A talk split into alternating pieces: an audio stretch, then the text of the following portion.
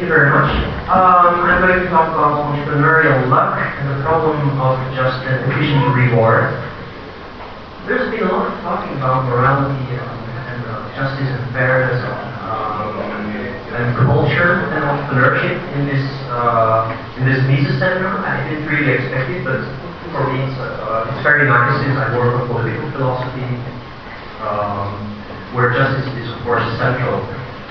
Um, whereas the papers that were presented were kind of favorable towards uh, justice, this will uh, in a sense, be a criticism of focusing too much on justice and the cost of fairness.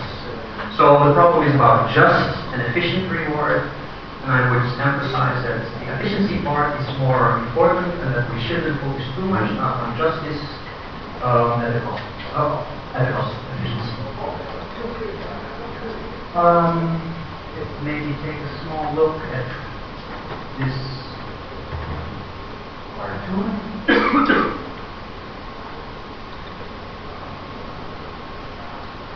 So, it's a question whether success in markets is due to skill or luck, or to what extent is due to skill and to what extent is due to luck. Uh, Austrians have always emphasized limits of rationality. And um, there's, there's been done some empirical research on this, excuse me. Um, I will not focus on empirical data on luck in entrepreneurship. I will give one a priori, a priori argument, Austrian style, that luck is always an element in entrepreneurship, always. A fundamental element. So entrepreneurial luck, to start with, is ineradicable. I'll first focus not really on financial markets, but entrepreneurship. Luck will be ineradicable. Um, but, as I said, I'm going to focus on efficiency arguments and justice arguments in rewarding entrepreneurship. So my focus on is on normative issues rather than factual issues. And there are different possibilities of rewarding entrepreneurship. And as you well know, the libertarian scheme kind of says, I keep what I fish here. You, you, you uh, fish five fish, you keep five fish. So a very simple scheme. Um, your reward is just the result of your behavior. you keep it. But there are some problems with it. Namely, um, it doesn't always seem to be a matter of skill uh, how many fish you fish. And you can ask whether this is really fair. So the guy who left, he doesn't have much success, but he's also trying. Is, is, is this fair what's happening? So we could say uh, perhaps we should redistribute, because this is fair. The egalitarian uh, rewarding scheme is the following, namely equal reward for everybody, notwithstanding the results of your fishing, etc. We're just gonna we're just gonna give equal amount of fish to everybody. But this, of course, also has its problems, eh? which is well known to all of you. Namely, um, if you start to reward equally, you kill the incentives for really trying to fish very efficiently. Namely, people will start sleeping, and this might not be the most efficient scheme. The egalitarian scheme is not the most efficient scheme, and one could even say it's not the fairest scheme, because is it fair to, um, to give five fish to a sleeping fisherman? Probably not. But uh, egalitarians have been clever and tried to adopt their scheme a little bit to, um, to adapt their scheme to incorporate such criticisms. And one attempt is the luck egalitarian attempt, which kind of says um, luck is unfair, but sometimes we choose to sleep, and then we, we should also bear the consequences. If you sleep, you won't catch any fish. That's easy. So they say we're going to reward people for what they really choose to do, for the effort they choose to do. So um, then just these active fishermen. They were really working. And if they both did an equal effort, we're both going to five fish, for example, the, the sleeping fish night were, were not going to them fish. So this, this is reward according to freely chosen method, the lucky egalitarian scheme.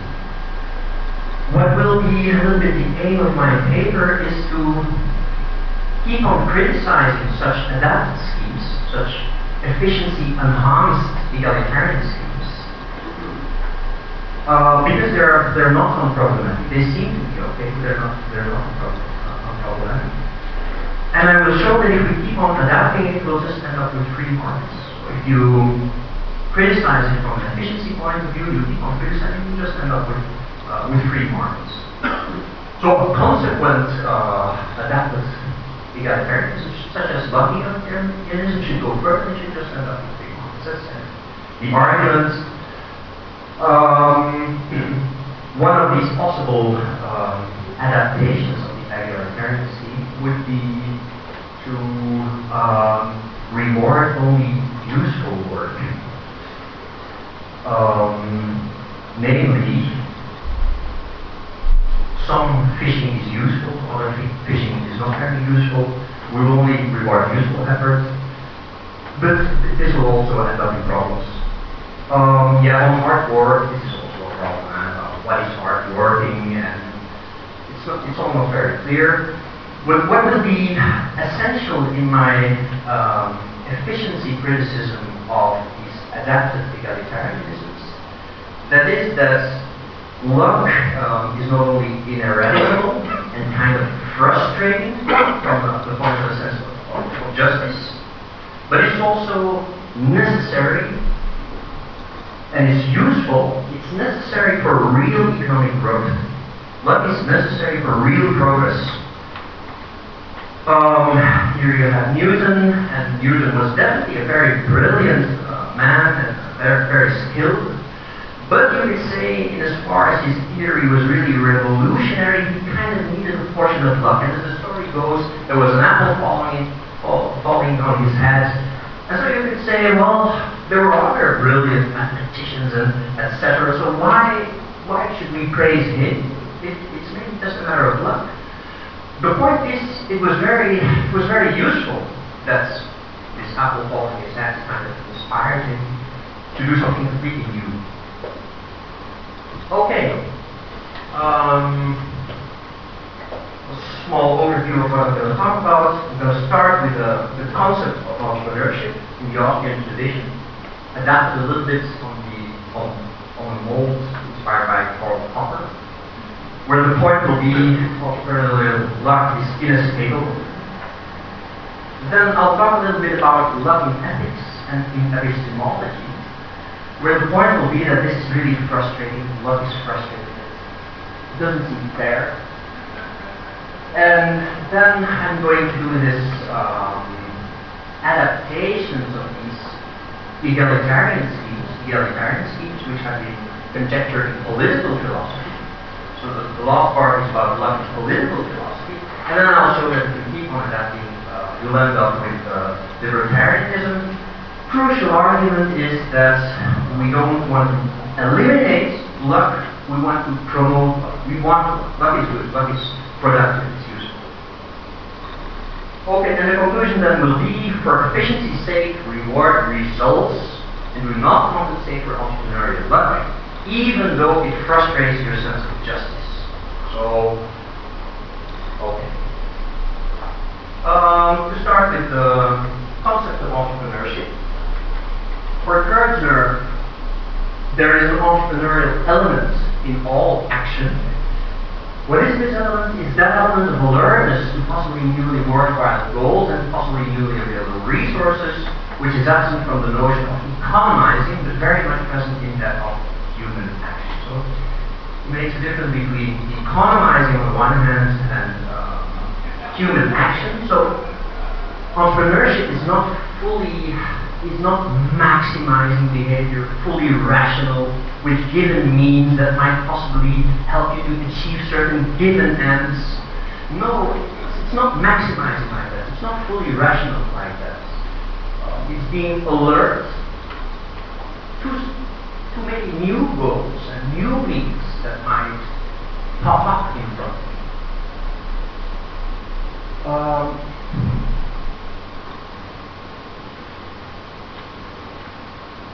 me. is about um, alertness to new goals and, means. In this sense, it is creative and innovative. Moves things. Namely, uh, entrepreneurship is about discovering new organizational structures, new structures for the firm, uh, about new production methods that uh, enable you to make cheaper or qualitatively better products. It's about discovering cheaper inputs to make cheaper products. It's even about discovering new kinds of products that better satisfy consumer preferences. And it's also just about discovering completely new consumer desires, desires that haven't been discovered before.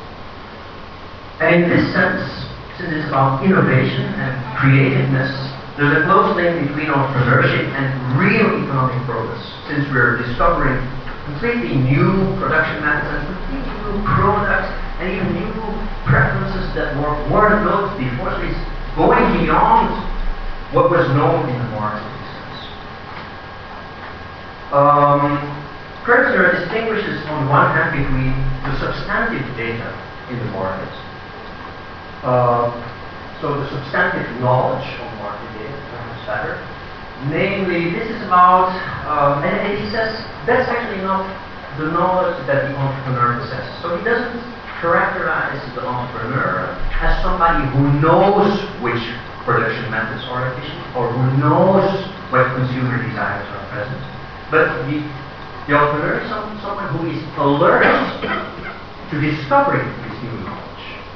And in this sense, alertness is not substantive knowledge about production methods and, and etc. and organization, uh, organizational structures. Is being open to discovery, is being alert. And this is some kind of procedural knowledge, which kind, which kind precedes starting your business So first you, are thinking about, okay, what production methods could be efficient, and you discover them, you're open to them, and afterwards you implement it. So this, this alertness is some kind of procedural knowledge, which is very restrictive uh, for the entrepreneur. Um, as is well known, profit is a mechanism to incentivize entrepreneurs to acquire, enlarge, and correct and use this knowledge. This is why uh, a market economy is a discovery procedure, in the, in the words of Hayek. The incentives arise to encourage people to acquire knowledge and use it. Use it and then also communicate. Um, there is a both awareness to actual and possible opportunities. Kirzner kind of focuses on situations where you are alert and you discover, for example, a divergence in prices. You can buy pears for one euro, and at the other corner you can sell it for two euros. And if you discover this, it's perfectly clear that you can make profits. Not so perfectly, but okay, perfectly. But there are also, so this is an actual possibility. You just take a and you, you buy them there for one, you sell them there for two, and you, you pocket one euro. But there are also possible opportunities, so very often it's more difficult, and you're using your imagination to kind of try to figure out how to. Um, and if the opportunities are not actual but possible, you can already imagine that success won't be guaranteed. Success seems to be guaranteed if you just have to get the pair here and sell it more expensively there. But it's not guaranteed if you have this complicated plan, etc. Okay, so it's quite uncertain. Um, so entrepreneurship uh, presupposes imperfect knowledge um, of the other market agents in the sense that the entrepreneur, in conjecturing that, for example, he has this product that the consumers really want, and in, in this sense he will be able to pursue them and buy it, he kind of outsmarts other entrepreneurs. He is smarter than them. He knows something that they don't know, namely that everybody wants to buy his product. If the other guys knew it, they would also make course. So he outsmarts other competing entrepreneurs. But uh, he's also smarter than, for example, suppliers and consumers. My example on pears, he's smarter than the supplier, the seller of pears, because he realizes that the pairs are actually worth 2 euros, and he, because he can sell them at, uh, at the other corner for 2 euros, while, while they sell it for 1 euro, which is kind of silly. Um, so he's smarter than the supplier. He's also smarter than the consumer because he's selling his stuff. Um, his stuff to the consumers for two euros. Why did he actually buy it for uh, for one euro at the other point? So imperfect knowledge of market agents is crucial. But it's only um, imperfect knowledge um, of the other agents that is crucial entrepreneurship. His own knowledge is also always imperfect.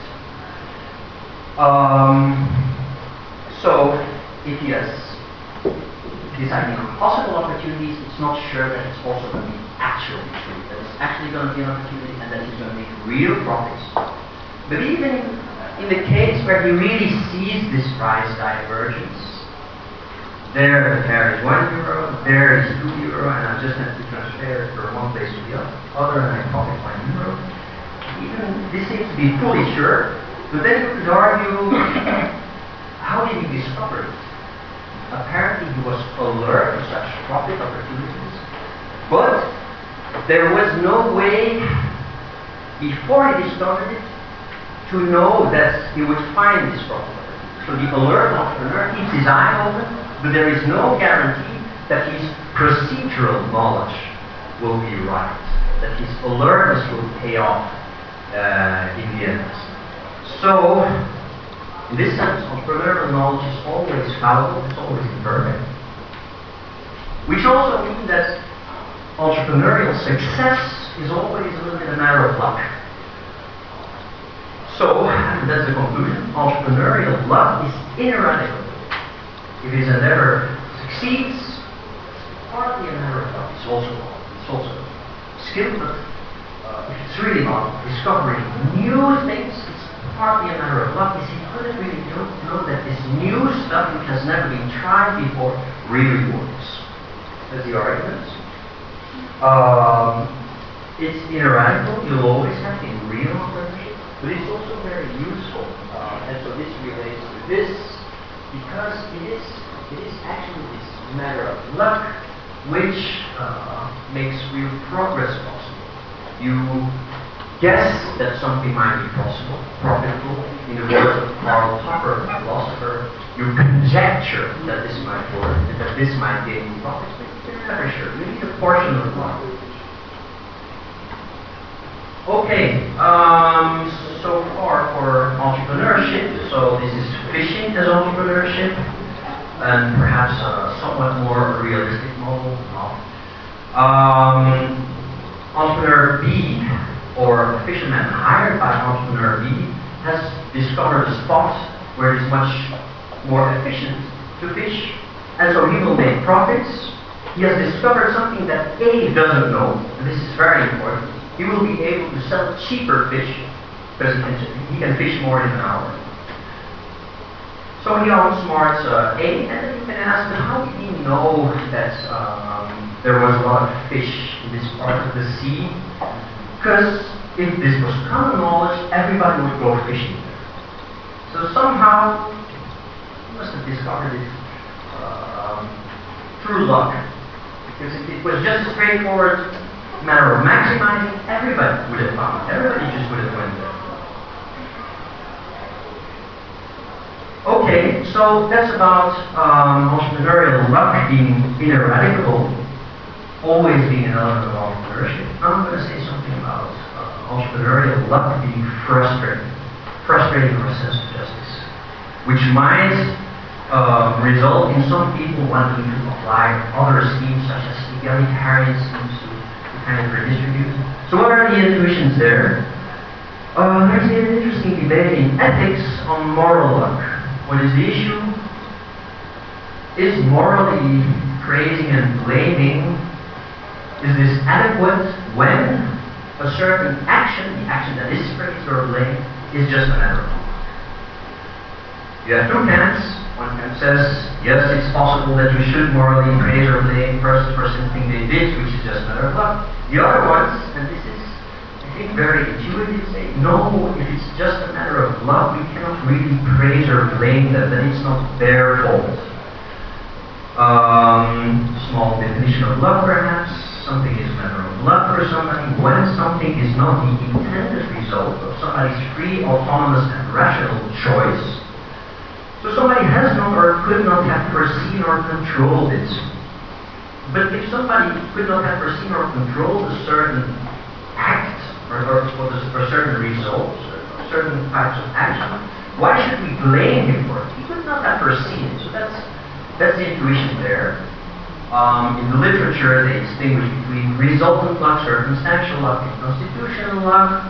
Resultant luck, for example, being um, you shoot with a bow, you shoot an arrow, um, actually at a non-living target, but there's a wind blowing and your friend is.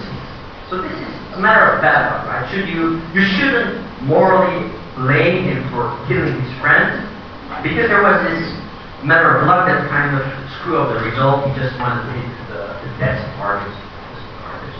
There's also circumstantial luck. Um, there's some literature on this. What is, what is thought there? Um, take the Germans in uh, Nazi Germany, and a lot of atrocities happened there. But wouldn't we all have done the same were we in the same circumstances? We don't know because we weren't in the same circumstances. But would we have done the same atrocities if we were? And then the question is, should we then morally blame uh, the Germans? Because we might as well morally blame us because we would have done the same if the same circumstances. So that, that this constitutional luck is just about, um, okay, suppose that you really killed him. But perhaps it's just a matter of bad luck because you're immoral guy. Some people are moral and wouldn't shoot somebody. But it might be the genes, it might be the education. Um, so this could also be uh, a matter of luck. And should we then morally blame uh, this person? So these are the intuitions that, that people have on, the, on these issues, and which philosophers also translate in debates on those. A similar debate in, in epistemology has been uh, there was a similar debate. Um, epistemology, which is the theory of knowledge. And it's important to talk about entrepreneurship because, as, as we said, entrepreneurship is about procedural knowledge, substantive knowledge, the growth of knowledge, discovering. So, uh, epistemology, the theory of knowledge is important. You have this debate on epistemic work. What is it about?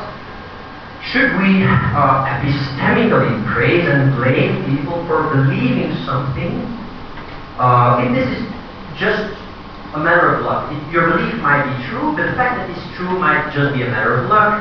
Uh, there are examples. Um, you look at the watch in the train station, it's 12 o'clock, somebody asks you, what is the time? You say, it's 12 o'clock, you think you know. Now, what happened? It was in fact 12 o'clock. But the clock stood still, it didn't work, it was all, it's always 12 o'clock on this clock. But accidentally, uh, it was 12 o'clock on the clock, and it was in fact 12 o'clock. So, but, so it's just a matter of luck that you were right. Then we really know that it's 12 o'clock. That's, that's the issue there. Epistemic luck. Um, interestingly, in the philosophy of science, there are also some arguments to show that luck is always is always there. I already referred to Popper in uh, my view on entrepreneurship. Got view entrepreneurship. Um, and their issue is if you want to discover something new, you kind of need luck. That was Newton's apple. If you want to do something completely new, there will be uh, an element of luck in it. I'll quote Donald Campbell, which is uh, somebody very much inspired by Popper, and who said it very beautifully. Namely, in going beyond what is already known, one cannot go but blindly.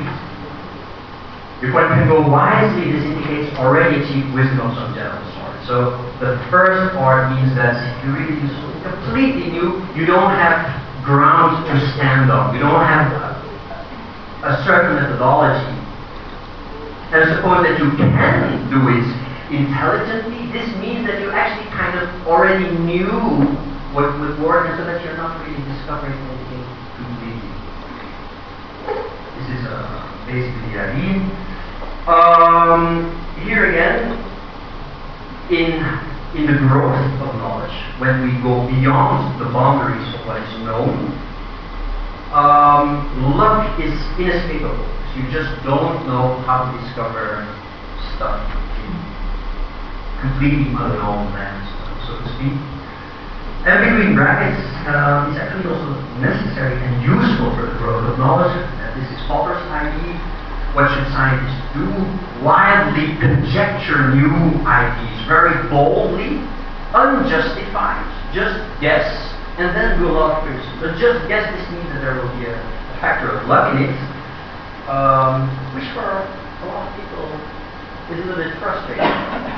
So are the revolutionary scientists lucky? Is it guessing? Is it conjecture? This is a hard for our intuition don't have. Okay, so we can uh, extend this debate on moral and epistemic luck to entrepreneurial luck, where we could ask a question, uh, what about economic praise and blame and their relation to luck? Um, namely, do we really earn our money in the real sense of earning when uh, the money that we, that we got was uh, a result of luck? And there again, as I, as I said, about the concept of entrepreneurship, Luck seems to be inescapable, very frustrating. But on the other hand, also, even brackets, necessary for economic progress. Okay, so now political philosophy.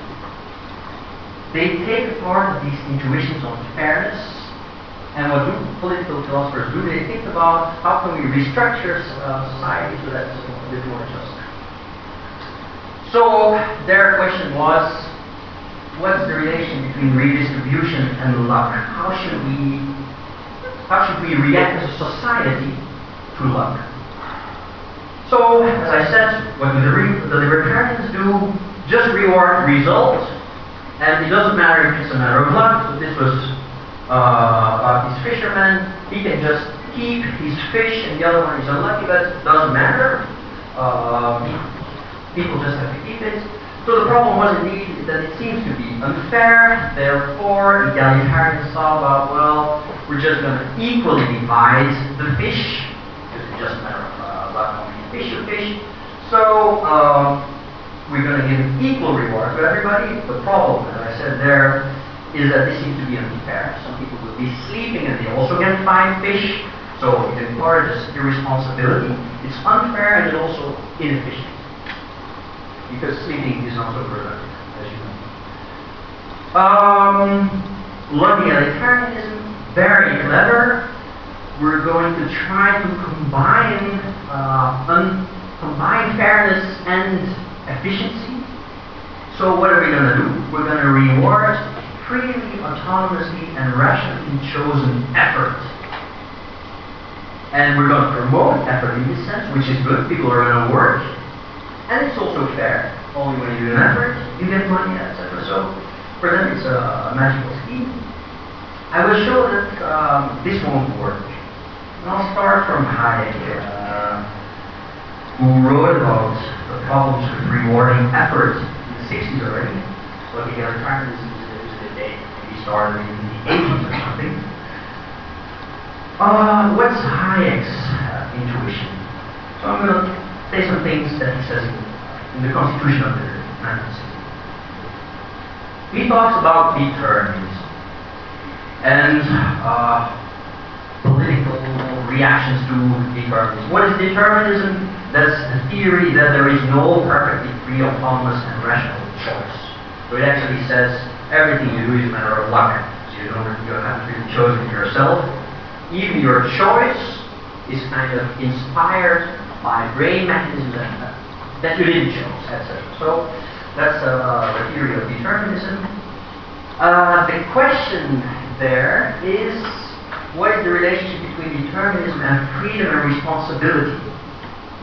And Hayek criticizes one specific camp that says that If determinism is true, then freedom and responsibility are impossible. So determinism undermines freedom and responsibility. If you're just determined, you're not free. If you're just determined, you're not responsible. And what is interesting is that Hayek doesn't agree with this.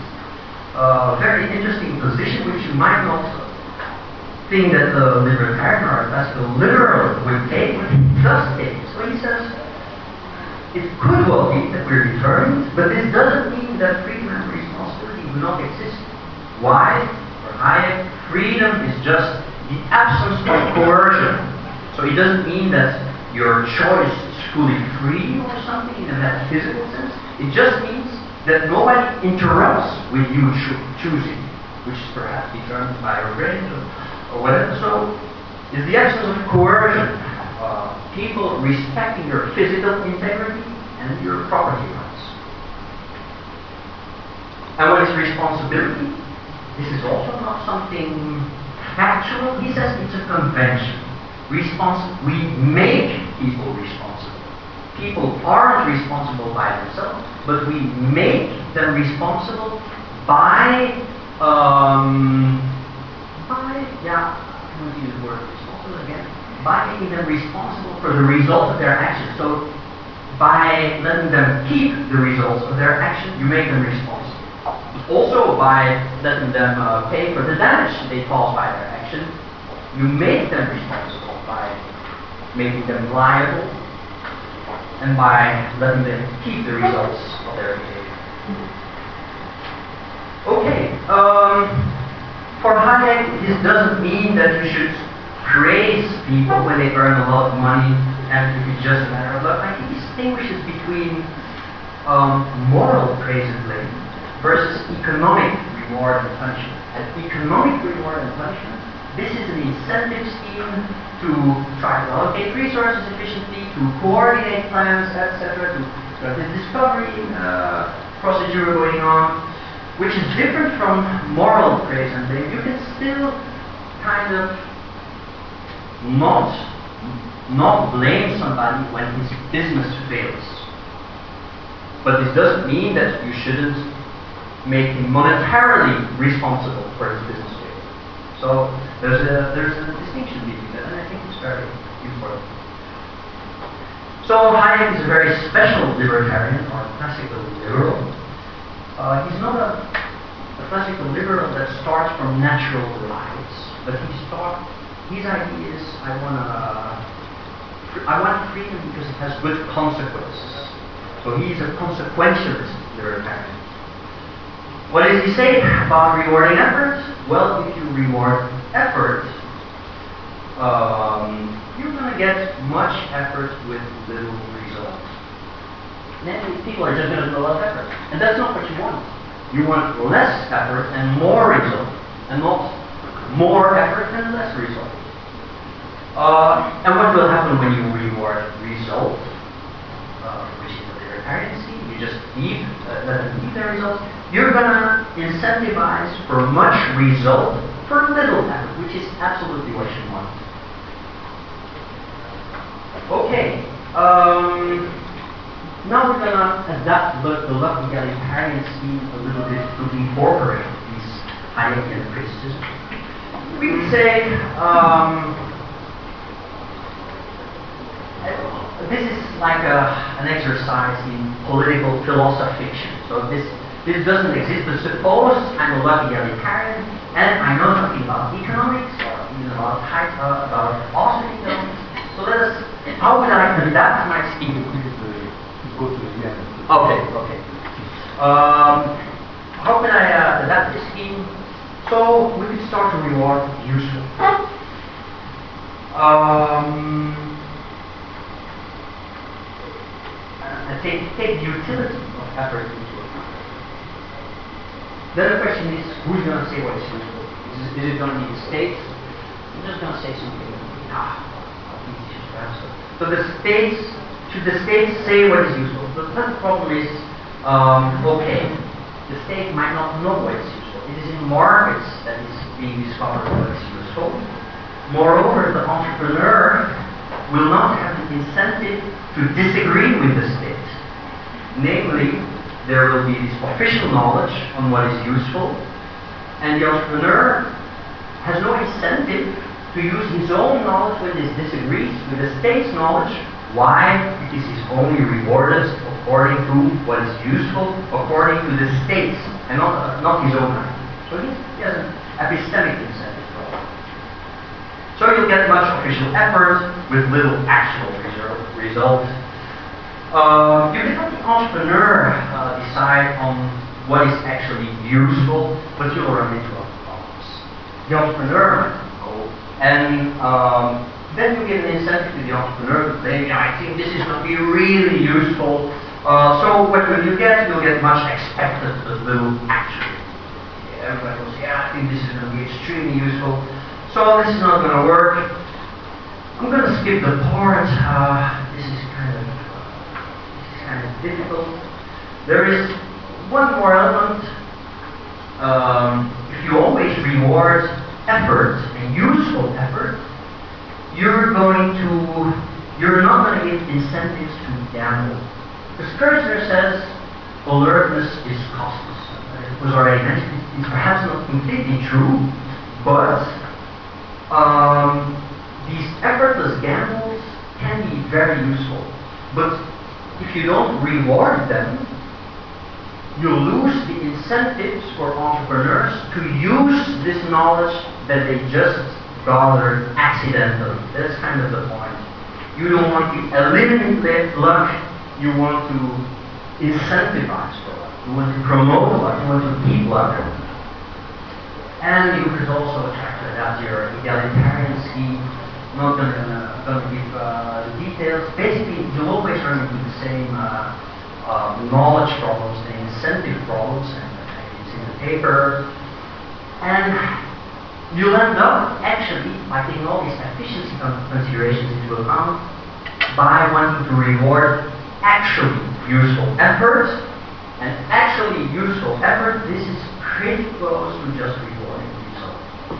So you kind of end up uh, rewarding result, which is the, free market scheme, the, the libertarian scheme, where um, you have the possibility and incentive, or, or where you kind of install the possibility and incentive to acquire, enlarge, correct, and use knowledge, and where you will uh, promote much result for little effort, which is what we really want, even though you will reward luck for a part which frustrates our justice, and I would say, so be it. Let's be frustrating. Um, okay. Thank you very much, and I would be glad to kind of